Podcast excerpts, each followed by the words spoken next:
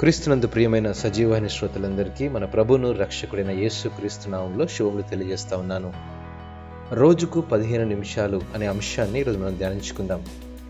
ప్రపంచంలోని సాహిత్యాన్ని ప్రతిరోజు కొన్ని నిమిషాల పాటు చదివితే సాధారణ జనులు విలువైన విద్యను అభ్యసించిన వారు అవుతారని హార్వర్డ్ యూనివర్సిటీలో అధ్యక్షుడిగా పనిచేసిన డాక్టర్ సిడబ్ల్యూ ఇలియట్ విశ్వసించేవారు. పంతొమ్మిది వందల తొంభై సంవత్సరంలో హార్వర్డ్ క్లాసిక్స్ అనే పేరుతో ఆయన ఒక సంపుటిని ప్రచురించారు. ఈ సంపుటిలో ముఖ్యంగా చరిత్ర నుండి సైన్స్ నుండి ఫిలాసఫీల నుండి మరియు ఫైన్ ఆర్ట్స్ వంటి గ్రంథాల నుండి ఎంపిక చేసిన కొన్నింటిని యాభై సంపుటములుగా సమకూర్చారు. రోజుకు పదిహేను నిమిషాలు ఈ సంపుటిని చదవగలిగితే ఒక్క సంవత్సరంలో విలువైన విషయాలు నేర్చుకోగలరని ఆయన ఉద్దేశం. ప్రపంచంలో అన్నిటికంటే అద్భుతమైన గ్రంథం ఒకటి ఉంది. దానిని చదువుచున్నప్పుడు ఎల్లప్పుడూ గ్రంథకర్త మనతో ఉండే ఆ ఏకైక గ్రంథమే బైబిల్. అయితే రోజుకో పదిహేను నిమిషాలు దేవుని వాక్యాన్ని చదవడంలో గడిపితే ఏమవుతుంది? కీర్తనకారుడు నూట పంతొమ్మిదవ అధ్యాయము ముప్పై ఆరు నుంచి ముప్పై ఏడు వచనంలో అంటాడు లోభము తట్టు కాక నీ శాసనముల తట్టు నా హృదయము త్రిప్పుము.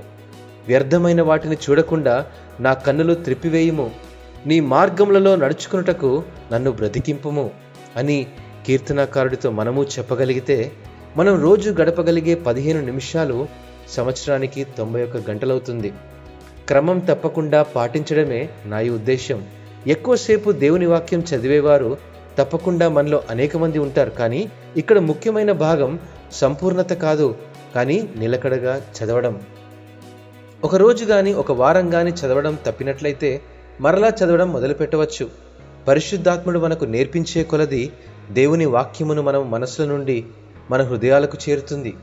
అక్కడి నుండి చేతులకు కాళ్ళకు చేరి విద్యను అభ్యసించడానికి మించినటువంటి పరివర్తనకు తీసుకుని వెళ్తుంది. కీర్తన గ్రంథము నూట పంతొమ్మిదవ అధ్యాయం ముప్పై మూడవ వచనంలో నీ కట్టడలను అనుసరించుటకు నాకు నేర్పము. అప్పుడు నేను కడమట్టుకు వాటిని గైకొందును.